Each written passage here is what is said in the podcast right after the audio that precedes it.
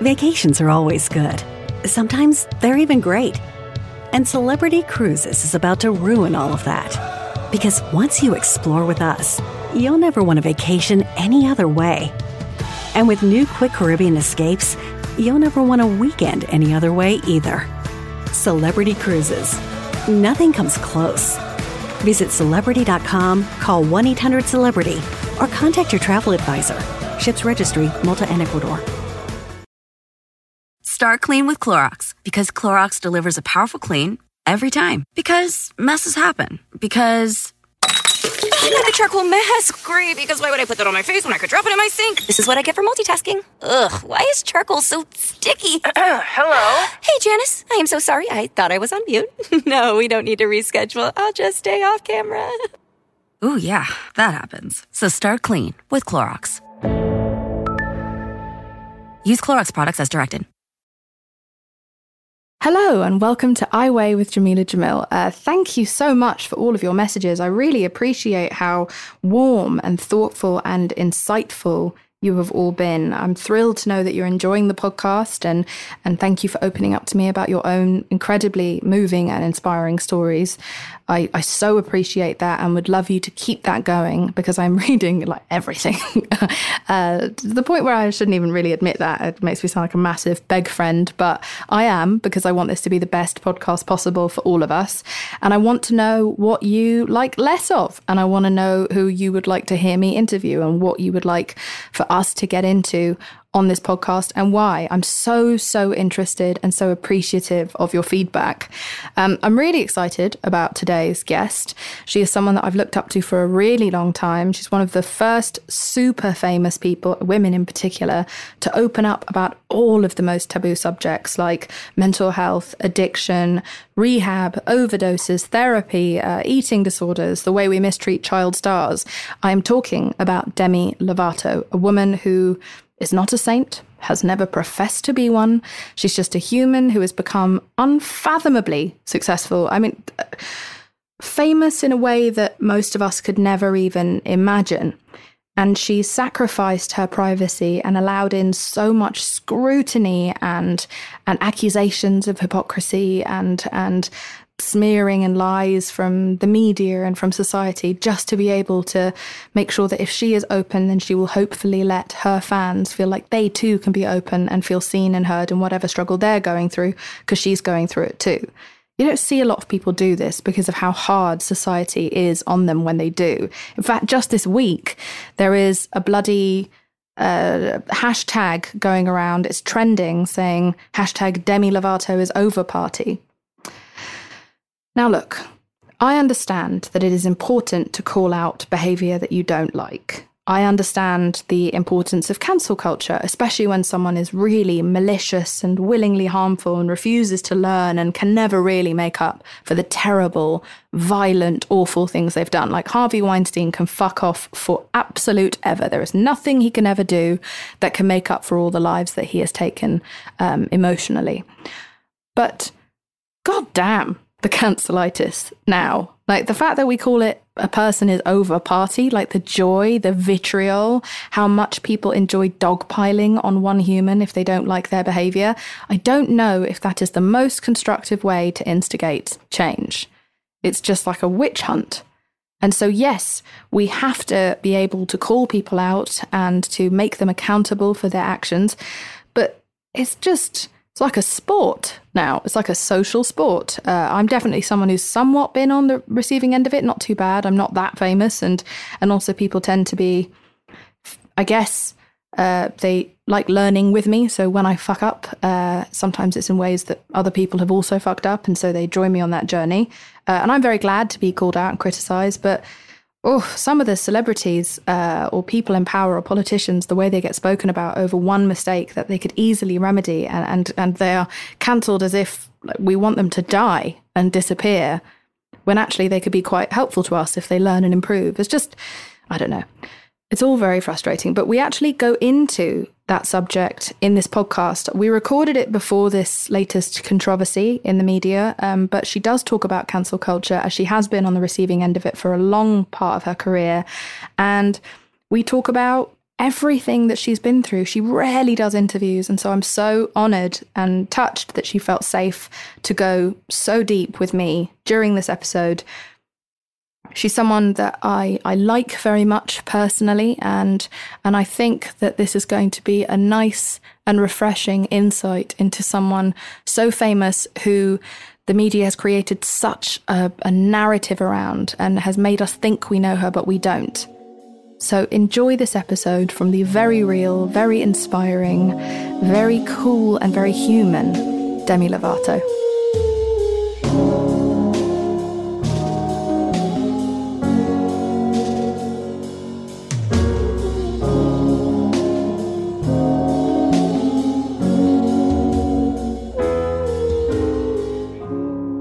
I'm so excited that you're here Demi Lovato. I have been interviewing you for a decade and the feeling never grows old on me. Thank you so much for being here. Oh, thank you. We go back. I'm not actually there. That's true. No, that's true. We are social distancing. yeah. You're in We are very social distancing right now. You are in your very neat house. I can see on the video. Is this real? Have you done this just for me? Uh, pretty much. no, my um I'm I'm staying with my family and my mom like all she does all day is clean. so it's been really nice because I haven't had to clean much, but she just, that's like her way of staying busy during quarantine is just like top to bottom cleaning all day long. So, wow, my uh, boyfriend is the exact opposite of your mother. that's awesome. He's just dirtying everything he can find. Just I mean, str- I kind of am too. Okay. I spill on everything. I've had to clean my comforter like four times now uh, because I spill so much stuff on it. I keep finding granola in my tits. just they're just like buried inside of my tits. I like I'm fighting. It's like it hurts. It's like it's digging wow. against my bra, but it's a really you know what, what a problem. I don't feel sorry for you because stuff can hide in your tits. it just falls straight down with me. well, you're lucky because that means it's. Well, I guess I don't know. Then it's going down to your underpants, which is another another nightmare. That's a bigger problem. that um, I don't have. Okay, so other than the fact that your mother is cleaning frantically, how is your quarantine? How are you? How are you keeping yourself sane? Um, my quarantine has been going really well. Um, I initially was like, it was kind of crazy because, so I actually have this spiritual guru person that I see, and she told me several months ago, she was like, when your new music starts to take off, um, be prepared that it's going to come to, um, it's going to slow down a lot. Like right as things are taking off, it's going to slow down. And I was like, what does that mean? And she, she was like, I don't really know, but that's just what's going to happen. So don't panic. And so, and when this happened originally, I was like, oh, this is what she was saying. And um, but she meant the so, world was going to slow down no she just thought she just was saying and for what she saw for me it was going to slow down and and then things did and then they actually kind of stopped so i've just i've really used this time to like uh spend time with my family. I i finally watched the entire harry potter series and i'm obsessed. Right. Um so slightly late to the party. Slightly. Slightly late. Yep. Um but it's okay. Okay, good. I um I think that that's really important. It's something that I've been talking about a lot online, which is that you know there's all this pressure for people to be creative and to create and to become a TikTok star and to you know become yes. a, yeah just just to uh, start putting out work or finish that screenplay or that book. And there's a lot of talk of that that is making people feel very pressured because they feel a little bit frozen in the fact that everything is so disorientating. They're stuck inside their houses. A lot of people don't well don't do well working around a lot of people people. It's just, it's not necessarily a conducive environment for people to create, not for everyone to create. And so I've been saying to people that use this opportunity. If you can't be productive in that way, which I can't, I have nothing. I have nothing to fucking say right now. Uh, the only thing I can do is start to heal myself and take this yeah. moment of lock in to just look at what happened over the last couple of years that has stressed me out. Why is my health the way it is? Why is my mental health the way it is? And start to unpack it really, really tenderly to have time and space to be tender, I think is really important. Yeah. like I, I'm I'm the same way. I don't really do well working from home, and um, if I'm home, I want to relax. I want to spend time with um, whoever I'm with and my dogs, and um, I just do better in the studio. I do better um, on set, you know. So this, I haven't created much while I've uh, been quarantining, but I have been doing a lot of growth, and that's journaling, meditating, guided prayers, church, uh, like services from my phone, things like that. Also, I think you're you're no stranger to self isolating.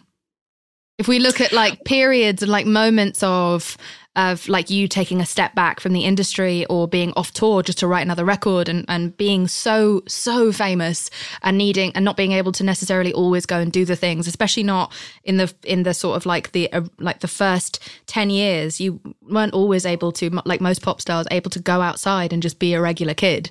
So you would stay indoors.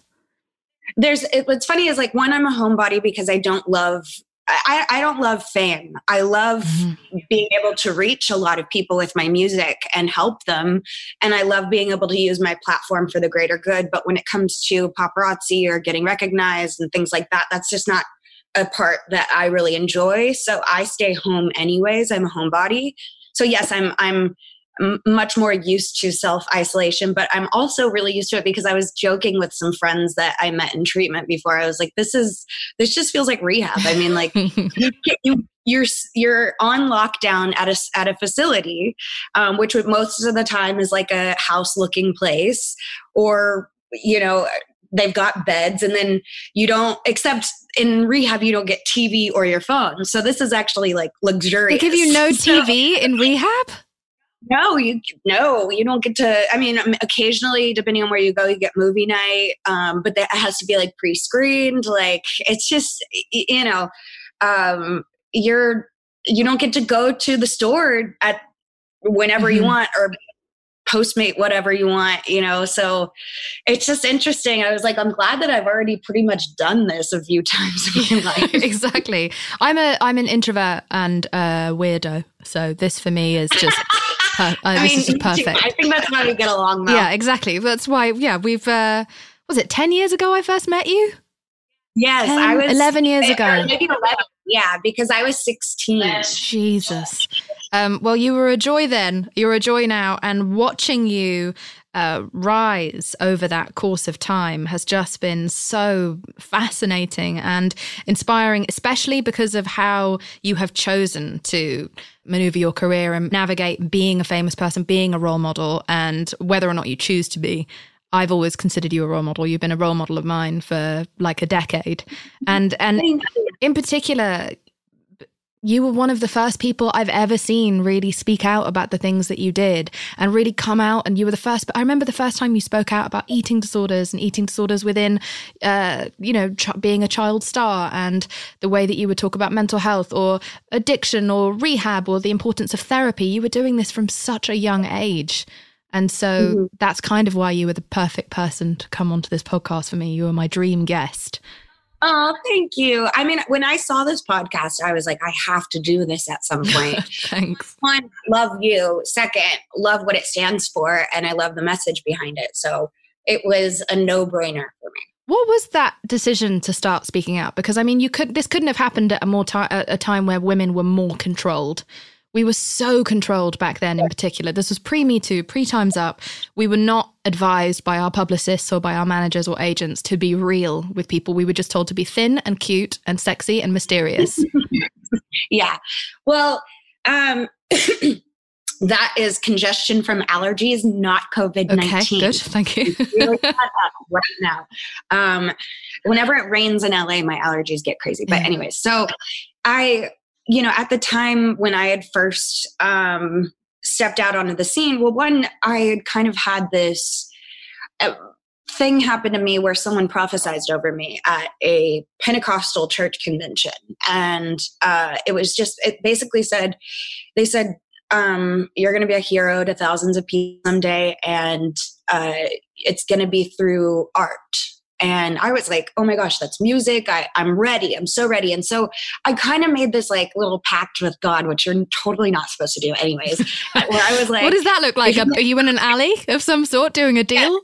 I'm actually on Zoom with God, and um, no, he and I'm like, uh, you know, if you um, let me be a singer and um, live my dreams, then I will return the favor by constantly spreading your word and being a good role model and like trying to help, right? And um, how, use it for the greater good. How old were you and, when you made uh, your back alley deal with God?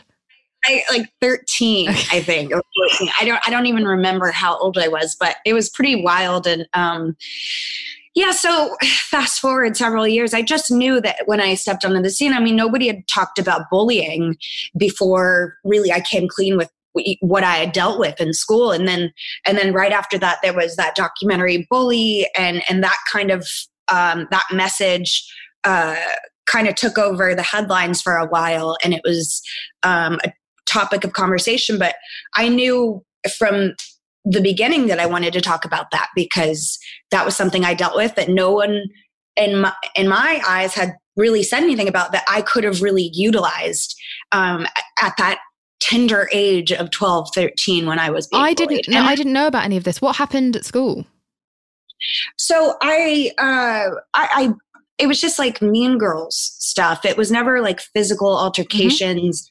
Um, they they threatened me on the last day of school, but um, there was like a, a, suicide petition like that everyone signed, oh. trying to yeah, saying if you want Demi to kill herself, sign it. And it was just like it, it was it was terrible and it was and it scarred me and emotionally I, it was a lot more devastating than a physical um, incident i kind of said multiple times back then. I was like, I wish they would have just hit me and gotten it over with. Like, at least I could have fought back. Like this emotional turmoil that they're doing, they kind of like that was the beginning of my eating disorder. And um, and so th- those things I knew I wanted to talk about when I went into treatment in 2010.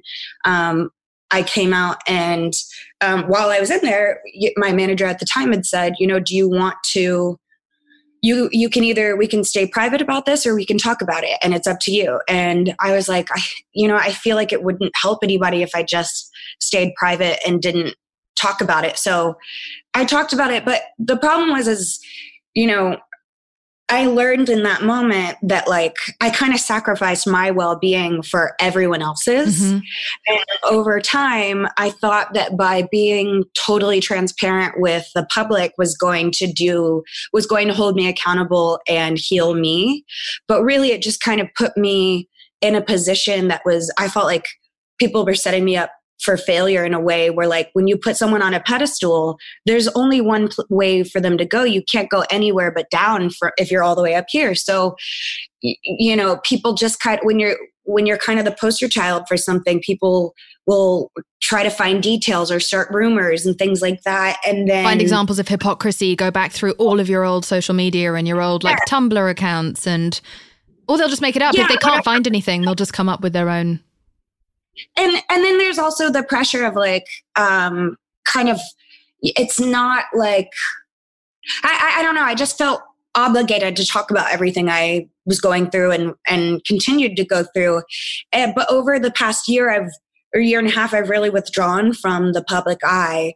Um and i've learned so much and it's been so valuable to me um, I've learned that I have to keep things to myself in order for me to heal because being transparent doesn't always heal you. Mm-hmm.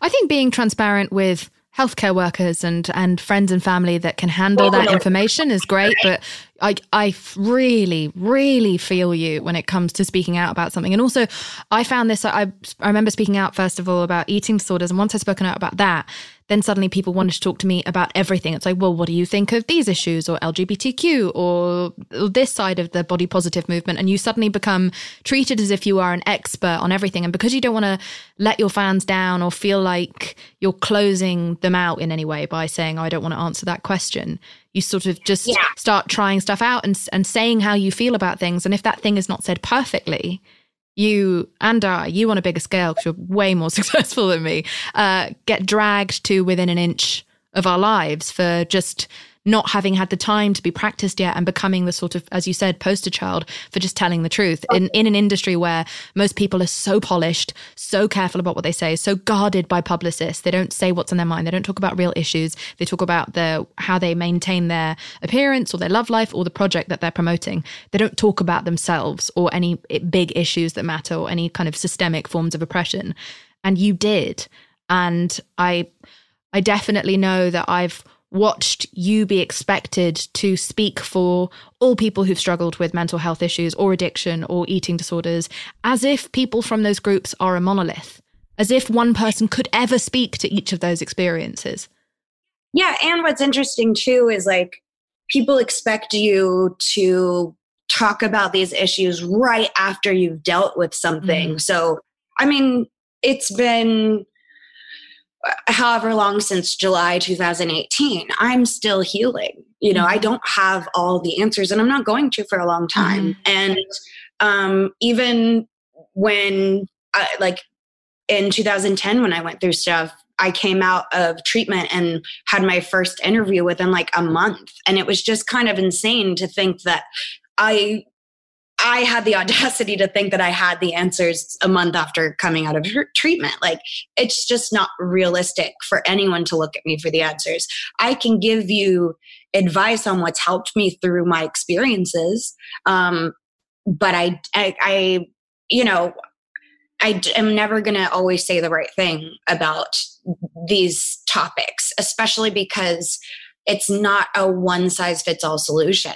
And, um, and I used to think that it was, but it's just not that way. Yeah, and we weaponize it. Sorry, I was just going to say we weaponize it against those who speak out or stand up to big mm-hmm. corporations or big patriarchal ideals. The people who push back get punished by the media sometimes. They get like hailed as the great savior and like you're a saint. Demi's a saint. Demi's speaking for the people. Demi's the best feminist. And then and then comes like almost like a cycle after two years, like to just try and prod holes in you and find mistakes. And this, I mean, it's it's the cyclical way of the media for all women. Meghan Markle, uh, Roxane Gay, like you just find any woman who breaks the mold and dares to step outside of her pigeonhole.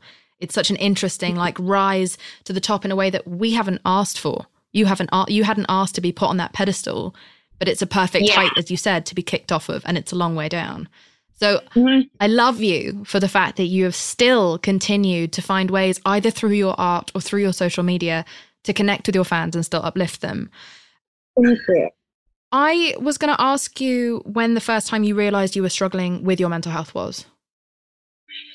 Um, I guess I realized when I was like 11 um, was the first time I understood the term mental health. I had started showing signs of depression and suicidal ideations at the age of seven. And um but i hadn't understood what the term mental health was. Mm-hmm. so it wasn't until i was a little bit older that i realized that i was struggling. Um when i was seven and i was struggling i just was like oh this is just how i feel. I didn't realize it was a problem.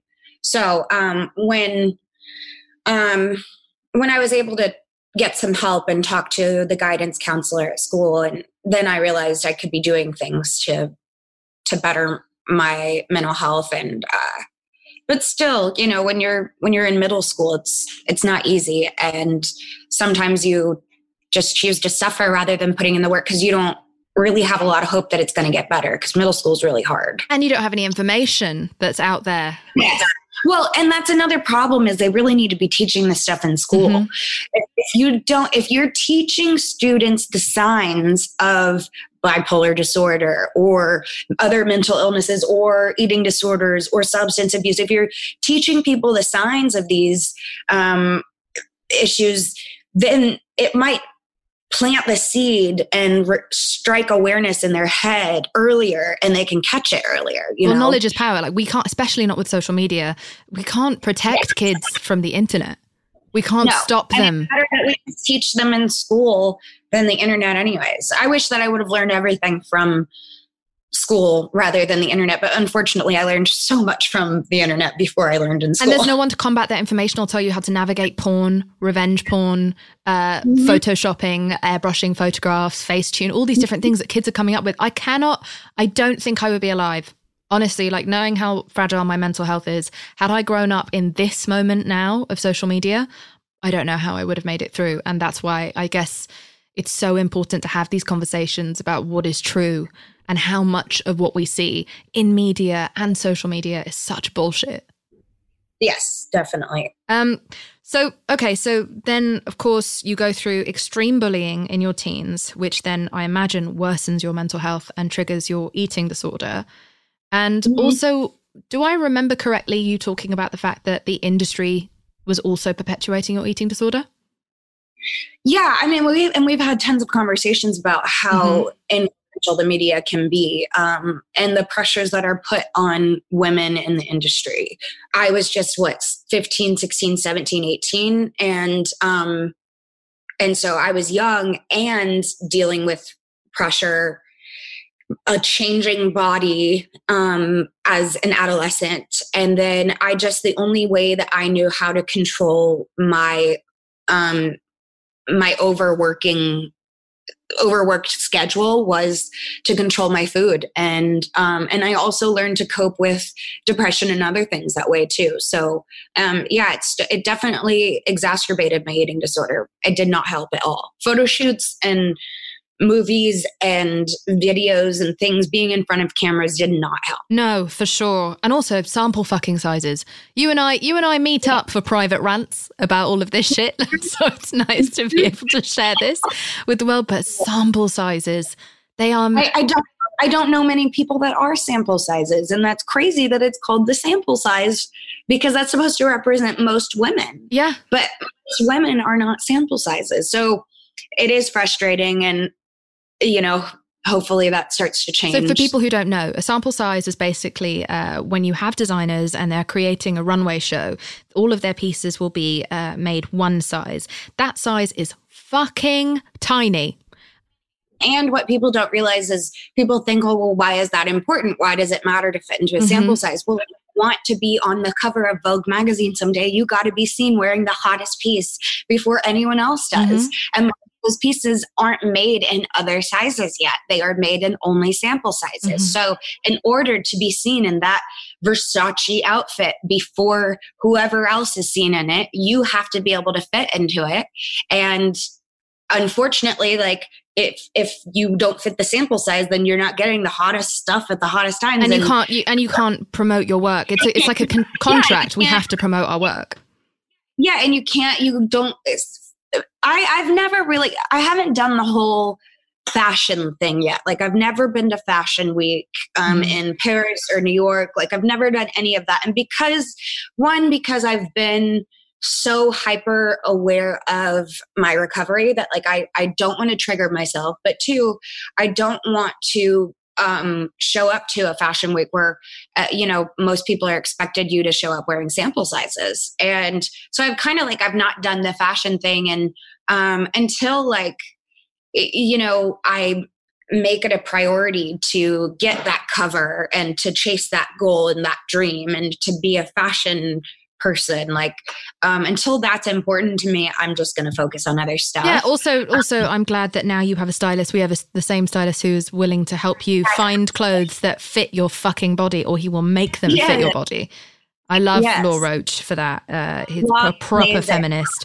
But yeah, I yeah. um I just wear everything open at the back, like a bib, sort of like a like an apron. Uh, and so my, my bum is out most of the time. It's uh, I have a freezing cold asshole because it's always out, bearing it to the world, moonwalking down the red carpet, so no one can see. Um, I, yeah, I uh, it's something that I I've just I've never been able to fit into them. I'm five foot ten.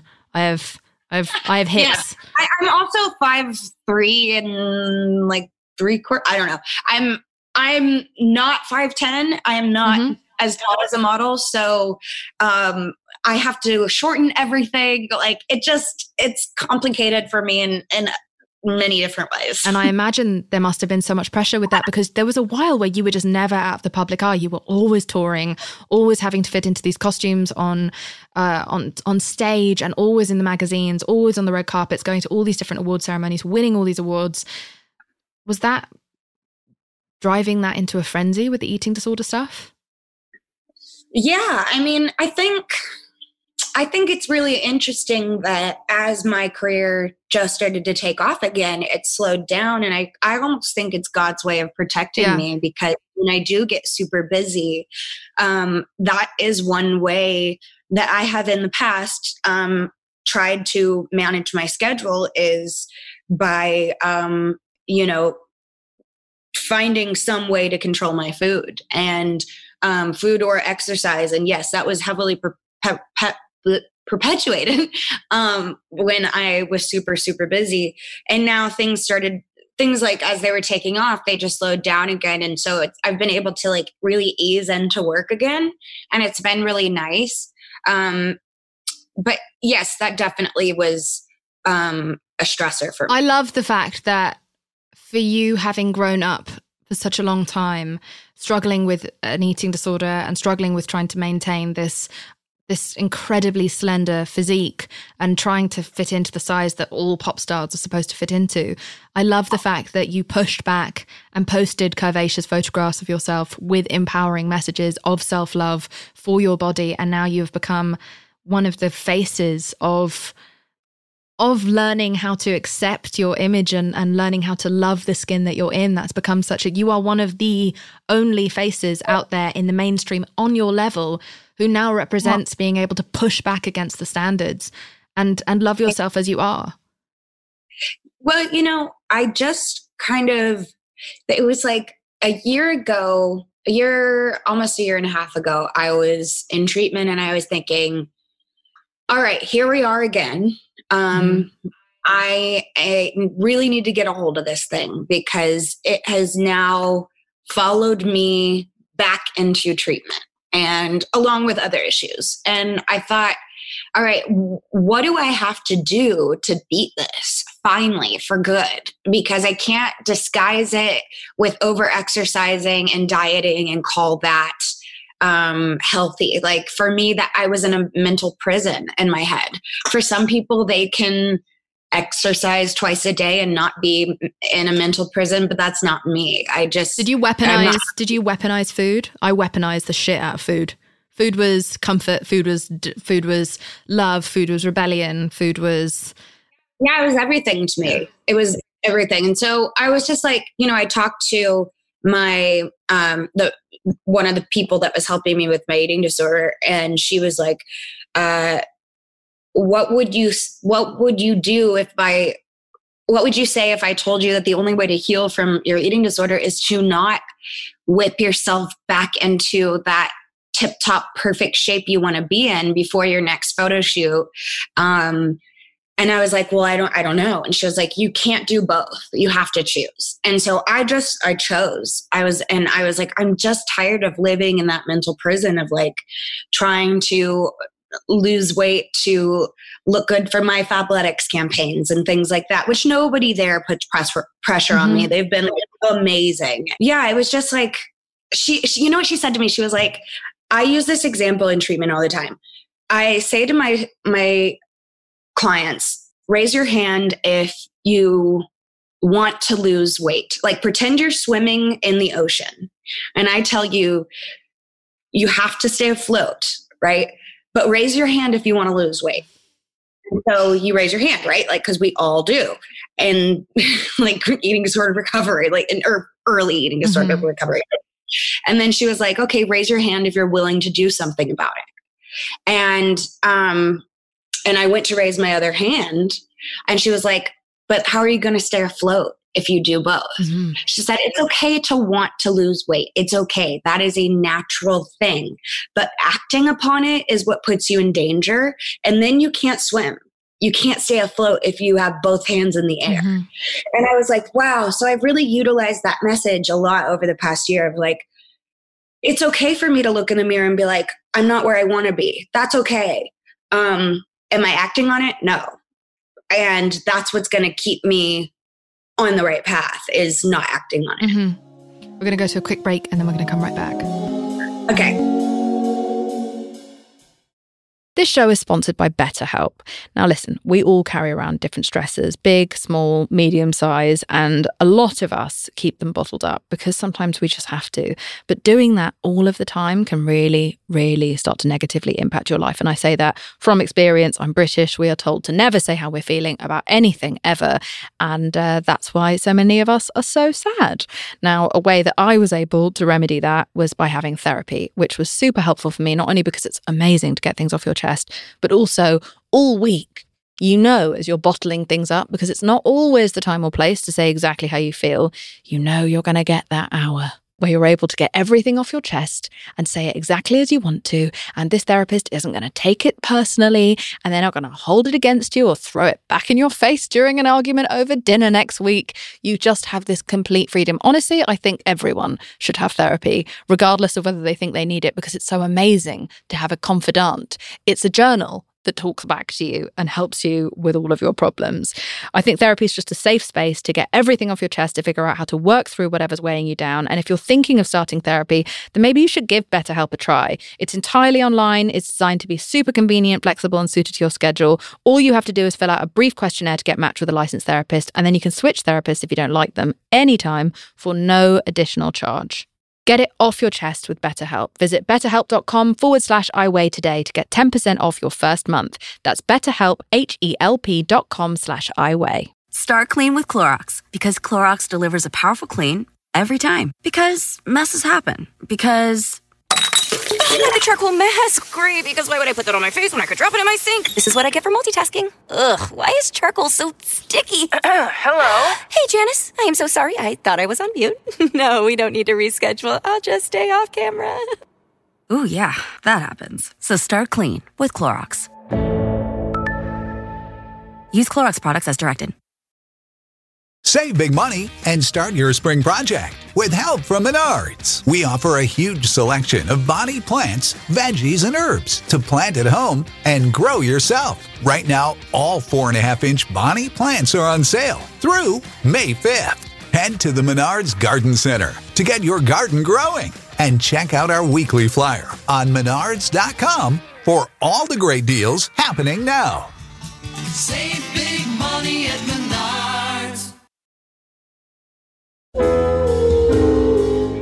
And we're back. So, what would you say has helped you when it comes to your recovery? Specifically, what has helped you? I know that you've had like rehab and you have therapy. Has have you unfollowed people on social media that you find triggering when it comes to their images? Have you done a good mute? I mute the people um, that I don't want to controversially unfollow. Uh, well, you know, it's hard because some of my friends are really fucking beautiful people. Yeah. And I don't want to mute my friends. No. So, like, you know, it's like, like, if I know if I don't really know the person, then yes, I'll mute them or unfollow, whatever. But um, for me, I think what's been the most helpful is um, I had to um, reject the term body positivity. Mhm. Um, I had to um, like really, and I think you were the one that taught me about this was body acceptance Mhm. and of just like I'm not always going to feel okay in the skin that I'm in. And for so many years, I kept lying to myself. And I thought that by telling myself, I thought the term fake it till you make it was the way to go. Mhm. Uh, so I would look in the mirror and be like, you're beautiful, you're beautiful. But I would just lie to myself. And then, it, and then just lying to myself felt even shittier. So then I was like, okay, well, now I'm just not believing it and it's not working. So now what? So what I started doing was like, okay, I'm not there yet and I'm not gonna be there yet if I keep doing this.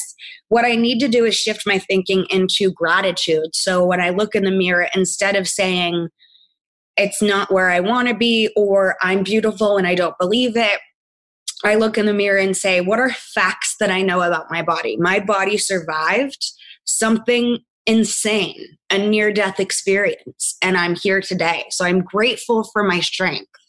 I'm grateful for my strength that I'm able to bounce back from that and still be able to work out and do things like MMA, things that I love. Um, that I'm able to play instruments with my hands, that I am healthy and that um you know i'm taking care of myself just things like that. And then also i think the biggest thing for me was learning to legalize food. I knew that was a huge step in the beginning Mhm. of my eating disorder recovery. But for so long it i couldn't bring myself to get there. So i would think to myself okay so i used to have this obsession with twinkies right like this was like in 2016 17 i had this obsession with twinkies I love that. It's such a basic food. So good. Love a I Twinkie, it's- by the way. I, I okay so here's what happened so i i was working with somebody who was like i want you to eat a twinkie at every meal Mhm. and i was like what and um like it didn't end up happening but that was her her way of like you need to introduce it. Have one twinkie not both but one at every meal. So she started she taught me this thing and then my dietitian ended up teaching me whenever you are craving a certain food you need to allow yourself to have it. Ask yourself what are your intentions and if you just really want it just order it. So for a while there i allowed myself to eat a twinkie whenever the fuck i wanted and i ate so many fucking twinkies that i got sick I was going to say, can you even look at a Twinkie now? Oh, you mentioned it. And I was like, ah. like I just don't, I don't crave it anymore. And what went, it went from this forbidden food and the forbidden fruit in the Garden of Eden Yeah. to now I don't even crave it. And I've adapted that um, mentality with food and legalization in my life, and it's helped so much to where right now I am currently legalizing In-N-Out. So I'm having it. but,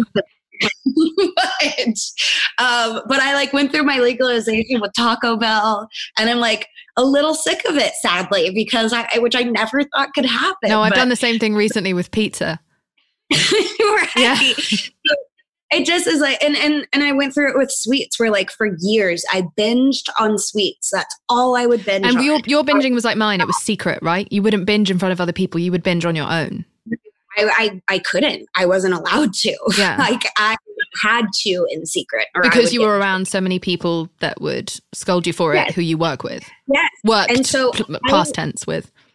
so it, so I, you know I I knew that I had to keep it a secret, and most of the time it didn't stay a secret. But um, I yeah, it, it was just one of those things where um, where I I had to keep it a secret, and then once I legalized sweets over the past year, I rarely ever have them because I just and I think that's we live in a in a society today where people teach us that certain foods are bad and we have to eliminate the term bad and just allow ourselves to have it if it's going to bring us joy let it bring you joy Yeah, it's a lot, you know? a lot of coding with like good food, bad food, healthy food, Yeah. unhealthy, clean, dirty. I think is one of the most damaging.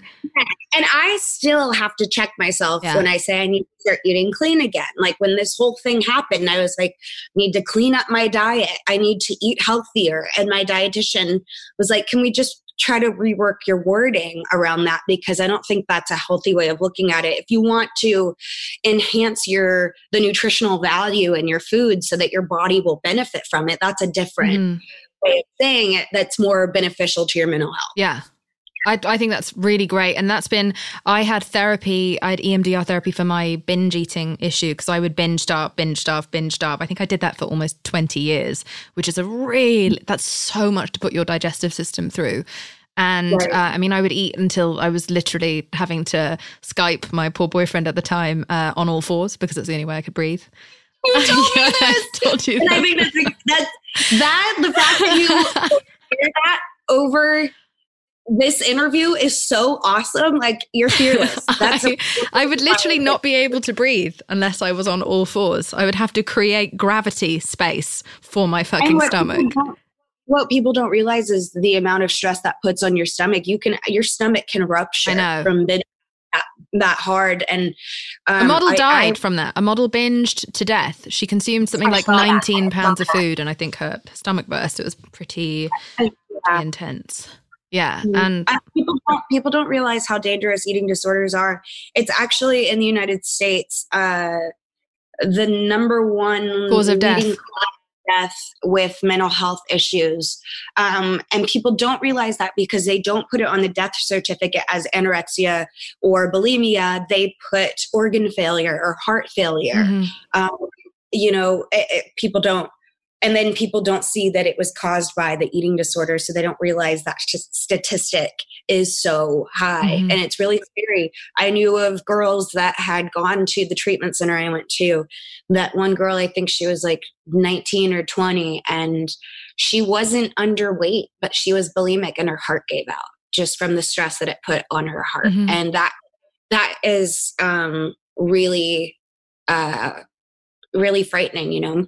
Me reading about Karen Carpenter and how she actually died once she was trying to the singer Karen Carpenter when she was she'd been anorexic for her entire career. And it was when she was actually in recovery trying to gain weight again that that's when her heart failed because I think the weight gain I believe came on like too fast because you starved for so long. So when you starved yourself for a really long period of time your body uh, once you start eating it like you know and we see this because we're cycl- we've been cyclical dieters. So like once you your metabolism slows down and your body goes in starvation mode of some sort i'm not a doctor i can't use that term with any kind of authority but your body hangs on to food and hangs on to fat as soon as it after after it's been deprived for a long period of time. And reading about the fact that that's how much of a trap this is that sometimes even when you're trying to get better if you do it too fast yeah I just the whole thing just freaked me out and i realized that i you know we only ever have a somewhat of a window of opportunity to really be able to salvage ourselves. And my body is never really going to get better. Like my kidneys are never going to get better because i took i did i took all the teas I bought all the products. I did all the cheat methods. I wasn't just a traditional binge and starver. I was taking every shortcut I could possibly find on the internet, ordering all kinds of powders and bullshit, which is why I'm such a maniac now when I see anyone else pushing anything. Um, but it's Oh, awesome! You've made a difference, which is amazing. yeah, I, I'm I'm glad that I've managed to at least reduce the amount. I've, uh, that video of me shitting on a toilet has at the very least made it too embarrassing to sell any of these teas or products. Uh, I don't know if I'm going to be on the cover of GQ anytime soon since that video. that's, that's okay. Yeah, offers from male magazines of dread right up. Has speaking out about this, other than the fact that I know it's massively invaded your privacy and held you to impossible standards, has it also been a relief and has it been nice to not have to keep that secret in? And has it been nice to have millions of girls around the world be able to feel seen and heard because of the way that you've clapped back and spoken out about things? I know that I am fulfilled by what change I can make in this world. That's what's fulfilling for me, not awards, not records, uh, not numbers. I, I still have not looked at a chart since I released Sober, which was 2018. I, I didn't look at the charts for anyone. I didn't look at them for I Love Me. Like, I just don't fucking care because that's not why I do this. Yeah. Like, I release music with a message so that I can get my story out and so that I can share my music for people that I think are gonna relate and need it. And you made it, Um, and you made the deal with God, so you owe you owe God. you made a ton of money, and you have loads of Instagram followers. You owe God big. um, no, he. You know what's great about him is I don't owe him anything. He's gonna love me no matter what. Yeah, I choose. But anyways, like I say, the the fulfillment that I get from talking about body image issues and body uh, acceptance and trying to help young people build their self esteems and um, just uh, other things that we've talked about. You know, being able to talk about this stuff has been really fulfilling because there was nobody doing that that I was looking up to Mhm. when I was twelve or thirteen, and that was like that was really sad for me because the only people that I, I think there was like people women that were in their 40s and 50s that had been stars in the past that were finally coming out talking about their eating disorder recovery. But that was nothing that i could relate to because i was a 12 year old and i was like i need somebody whose body is changing right now to be able or has had a change Mhm.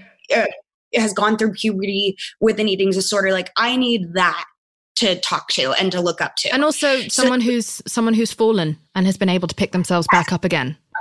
Yes, and and I needed a real um because in the time that I was uh, you know that was when young hollywood everyone was sickly thin when the, the term heroin chic was like what people used to describe the fashion um, supermodel look Yeah. and that was so unhealthy for me to grow up looking up to Mhm. um, Same. so same. so i'm i'm really i'm grateful that my little sister um has had people um she's 18 now and she's um she's done awesome i'm so happy that she's turned out to be such a strong and courageous woman but she also is just so confident in herself and she um she like is all about body acceptance too and she has all these other women to look up to She's probably got the right vocabulary and dialogue for it that we didn't have when we were younger. absolutely and you know it's really really cool to be able to witness that and i and i hopefully have had something to do with that in Yes. a way of making it I don't know. I don't. I don't know if I would have spoken out Uh-huh. without someone like you to look up to, and the fact that you were just.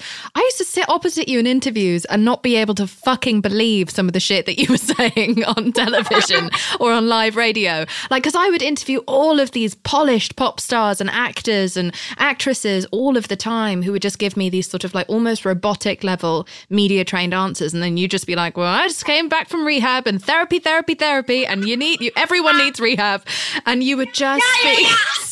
I mean, it's on tape. Like I- this, you Oh would just, God. you just didn't give a fuck. You would talk about your body, and you would talk about just. I mean, you talked. There was nowhere that you wouldn't go with me over the last ten years in all these little moments that we would find each other. We're going to come back, and I want to talk more about this in a second. eBay Motors is here for the ride. With some elbow grease and a whole lot of love, you transform 100,000 miles and a body full of rust into a drive that's all your own. LED headlights, spoilers, whatever you need, eBay Motors has it at affordable prices. And with eBay Guaranteed Fit, it's guaranteed to fit your ride every time. Keep your ride or die alive at ebaymotors.com. Eligible items only, exclusions apply. The living room is where you make life's most beautiful memories. But your sofa shouldn't be the one remembering them. The new life resistant, high performance furniture collection from Ashley is designed to withstand all the spills, slip ups, and muddy paws that come with the best parts of life. Ashley high performance sofas and recliners are soft, on trend, and easy to clean. Shop the high performance furniture in store or online at ashley.com. Ashley, for the love of home.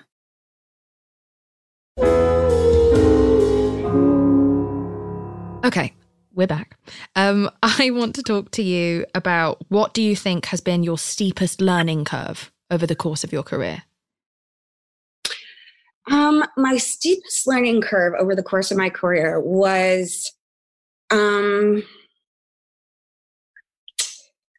well, I think that learning to set boundaries with other people is okay. Um, that was something that I have just learned over the past year and a half. Um, I had to learn that by not setting boundaries, it put me in the position that I was in. Right. So, talking about um, every detail of every part of my life, whether it be a relationship or whether it be um, my recovery, you know, it just, it wasn't, um, nothing was sacred to me anymore. And because I've spent some time out of the public eye, um, I've been able to do so much healing. I've done more healing on myself in the past year and a half than I have the the past that entire six years that I went around the world preaching about recovery. You know, Mhm. I've done more healing now than I did then because I'm able to heal because I'm not talking about those things with the media. You know, I'm not I'm not telling people details that they can tear me down with. And you're not being held to an insane standard and you're not being asked to be the representative. You've pulled yourself out of having to be the representative of absolutely every portion of your life. I'd say, especially considering your most recent single, uh, I Love Me, I'd say that you're still definitely out there with the message of us discarding our hatred of our own bodies. But other than that, I think it's fine to set yourself free. And what about boundaries when it comes to toxic people? Because I found that that was the number one thing that helped Yeah, me so was boundaries- cutting people off and out of my life in order to protect myself. We so especially as women, we're never expect we're never it's never accepted that we will be cold enough. That's the word they use for us as cold. Uh, Mm-hmm. to cut people out of our lives or change gears or shift who we're hanging out with. I um to cut a lot of toxic people out Mm-hmm. of my life over the past year. And um you know, I kind of used to be have this mentality that if I had negative um a negative experience with someone, I always needed to mend it or um, I always needed to make things right. And the fact of the matter is, is, you know, I'm not really friends with any of my exes today because I had to realize that that wasn't healthy either. Mhm. You know, trying to maintain um, close friendships with some of my exes, it just isn't realistic. It's there's actually a reason why people don't do that. You know, and for so long people would be like, "How are you still friends with your exes?" and blah blah blah, and I'd be like, "I don't know, I just am." And uh, that was because I was um, afraid of like fully letting go of people and now that i've been able to fully let go of people Mhm. you know that is um, another thing that i had to learn um, when it comes to cutting toxic people out of your life if they're an ex it's for a reason so yeah. I find that if I've seen someone scrotum, I can't be friends with them. As a rule, just as that's my rule. I I I, I can't. I've seen a lot more than scrotums. scrotum, like vagina, anything. If I've seen if I've seen your shit down there, I I can't I can't know you as a friend anymore because I'll always be thinking about it while I'm sitting opposite you. That's it. I'm just- I can't I can't help it. I'm a weird I'm a weird guy. I don't want to. Th- I don't want these thoughts, Demi. Okay, I don't, I don't want to live like this. for me i think it's if i've been in a full relationship with someone um it's just not like healthy for me No. to continue friendship with them You and I have both been in hot water before. We've said the wrong thing or accidentally with the best of fucking intentions. no so um, we won't get into it at all. But the the pushback is so incredibly intense, and it must be times a hundred for you with the size of your following. What do you Yeah. feel about cancel culture? Having been someone who kind of like oscillates up and down in the industry, like everyone loves you, everything, everyone thinks you're perfect, and then everyone hates you and, and feels offended by you. I've been canceled so many times that I can't even count. Like the, the hashtag Demi is over party, like that that whole thing um is just like it doesn't even affect me anymore.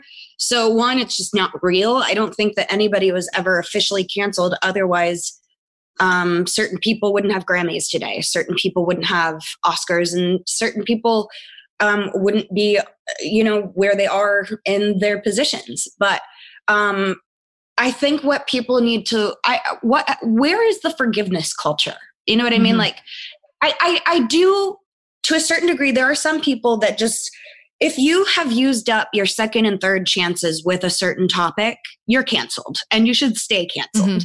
Um, but if you mess up and you apologize and you come forward and you say, I've learned from this, then let that be an example for other people so that they can change too. Mhm. You can't change unless you address what's wrong and provide a solution. If there's no solution, there's not going to be change. That's why the cancel culture will not work unless people have some sort of mercy. Yeah. And you have to be able to to do that. Um, you know, I I think that if if it's somebody that y- you know just refuses to learn, just has the entitlement of I can never do any wrong and I can get away with this, um, then yeah, then go ahead and cancel them. But yeah, I'll just become the president of the United States. It's fine. Either way. Uh, I don't expect you to get into that. just I'm not um, but I I do think that that's true, and I also worry that it devalues progress. Yes, A bit more exactly. I know that. I know that I've had people tell me, I, you know, I've gone through this, but I haven't talked about it. And I really, rec- uh, I really commend you for doing so. It's just they're afraid of the, they're afraid of relapsing. They're afraid of some of the stuff that I've been And, through. and they're afraid, yeah, they're afraid of the, of the lack of public mercy. Yes, yes, yes. And um, because the public is so quick to judge, they don't understand things like addiction. They don't understand Mm-hmm. uh, things like that. So when someone relapses, they think um, eh, they they're very judgmental. You know. Yeah. Um, or when somebody gets sober, they think, oh, they have to be sober the rest of their life. And it's like the the truth is, it's like it's not a one size fits all solution for everyone, and it's different for every single person. So you just have to find out what works for you and stick to that. Yeah, I agree. I agree. I'm hoping that we will find some sort of kindness after this moment. I think I also, of course, people in power have to be more responsible. I'm definitely one of those people who should have thought more before I've spoken a couple of times. But also, I think that there's a difference when you can tell when someone's intentions are inherently mali- malicious. And and I also don't want us to turn our backs on the people who can be most helpful. Just because they fucked Yes. up once 10 years ago or one year ago and they've come back and changed from it. I don't want us to, we don't have the luxury of cutting out allies who have influence and power and money who can help. Right. I actually think that like eh, there can that can represent more change Mhm. than for than um following somebody that's never messed up. You know, if you are able to witness somebody who has made a remark that is offensive um, to someone, they come out of that say, "Hey, I didn't realize that was offensive," or "You're right." Um, you know, I'm I apologize. I'm sorry. It won't happen again. And they are they become an ally to that community, whatever community that is.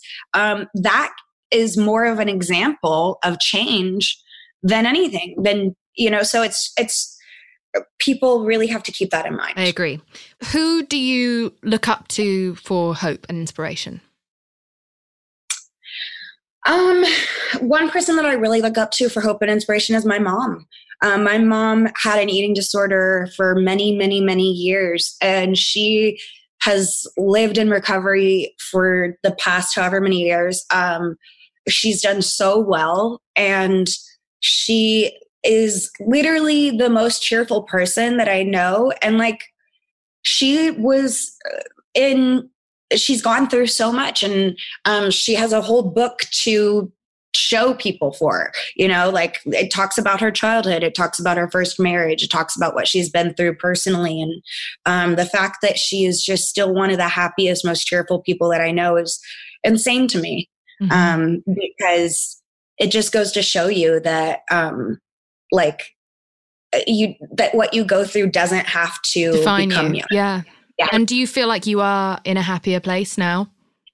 Oh my gosh, yeah, definitely.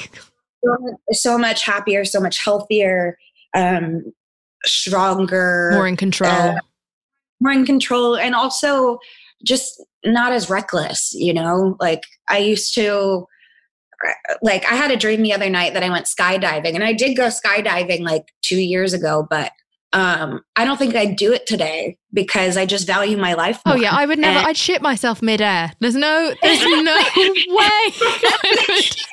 There's no- It's just like, for me, I didn't value my life enough to not jump out of a plane, and now I do. And so that's if that's showing up in my dreams, it's a testament to how well I'm doing. Absolutely, that's such a good point.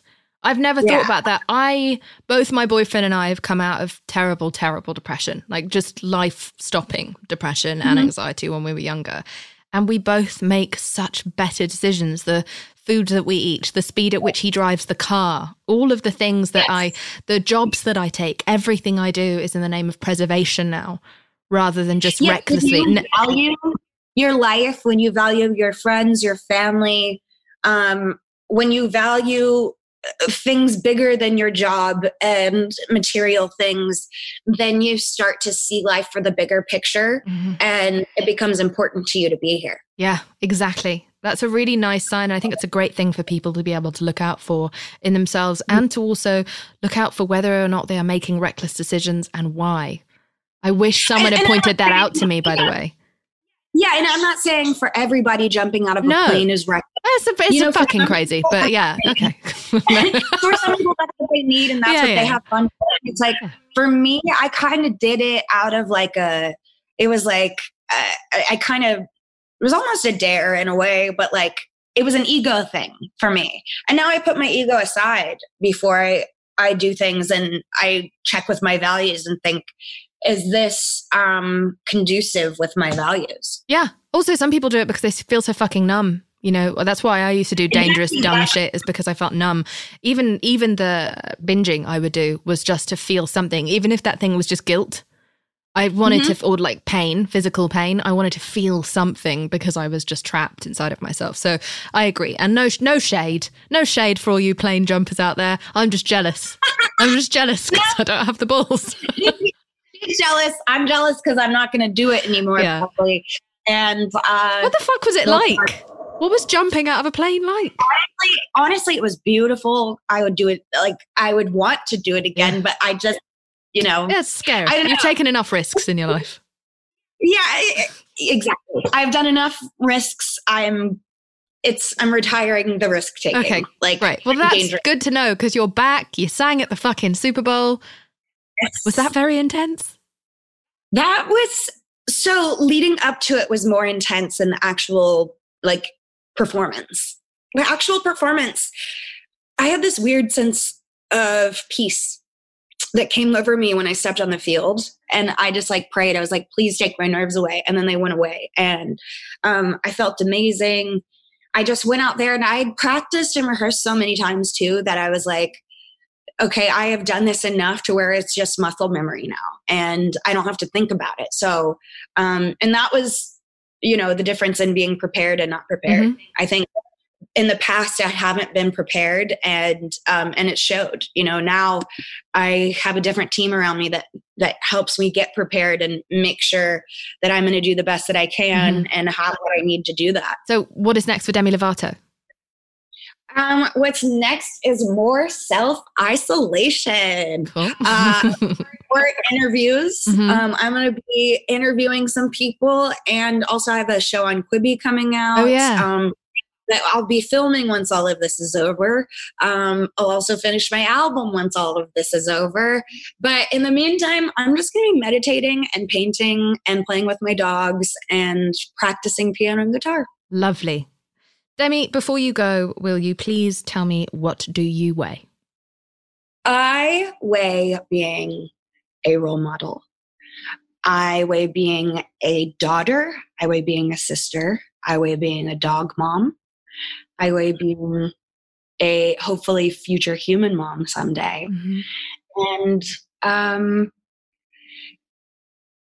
and I weigh being a new Potterhead because now that I have finished the Harry Potter series, uh, all the movies, I am now a Potterhead. Great. I thought you said a different type of pot head for a second. um, you're No. joining the Harry Potter fans. Oh, I'm so. I think Yes. they'll be thrilled to have you. You know? If I come out with a lightning bolt face tat after this quarantine, it, it's not my fault. Okay. I've never seen it. I've never read the books, so I've no idea what you're talking about. But maybe I will. Well, maybe I will join. James- Okay. You and James need to start the series because let me tell you, there's nothing better than fantasy movies right now because it completely takes you out of reality and it's so nice. Have you seen my boyfriend? Of course, he's already read all the books and seen all of the films. True. True. um, thank you so much for coming onto this podcast. I, I really appreciate you being so open with me and with the audience. So many people look up to you, and to hear the details of your journey is so special from someone who lives such a unique life and yet in so many ways has parallels with the rest of us. Um, I love you, and you know that. Uh, and I'll speak to you soon. But thank you so much. Of course. I'll talk to you later. Bye. Bye. A quick thank you to the people who make this podcast possible uh, Kimmy Lucas, my producer, and Sophia Jennings, who is also one of the producers on the podcast. A big thank you to my boyfriend, James Blake, who I forced to make the theme tune for this, and uh, I love it very much. And uh, I'd like to thank myself.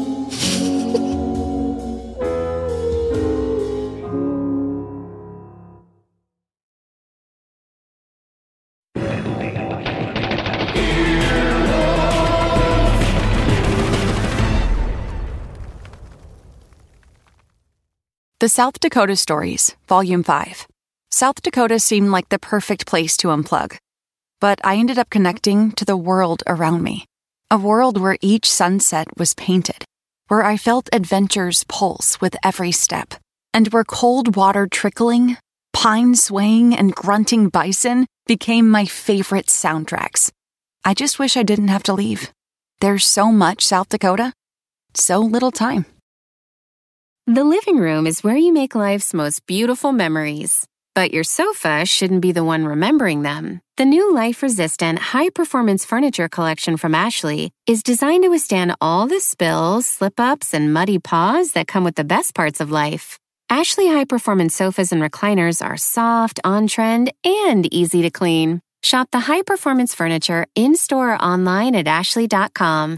Ashley, for the love of home.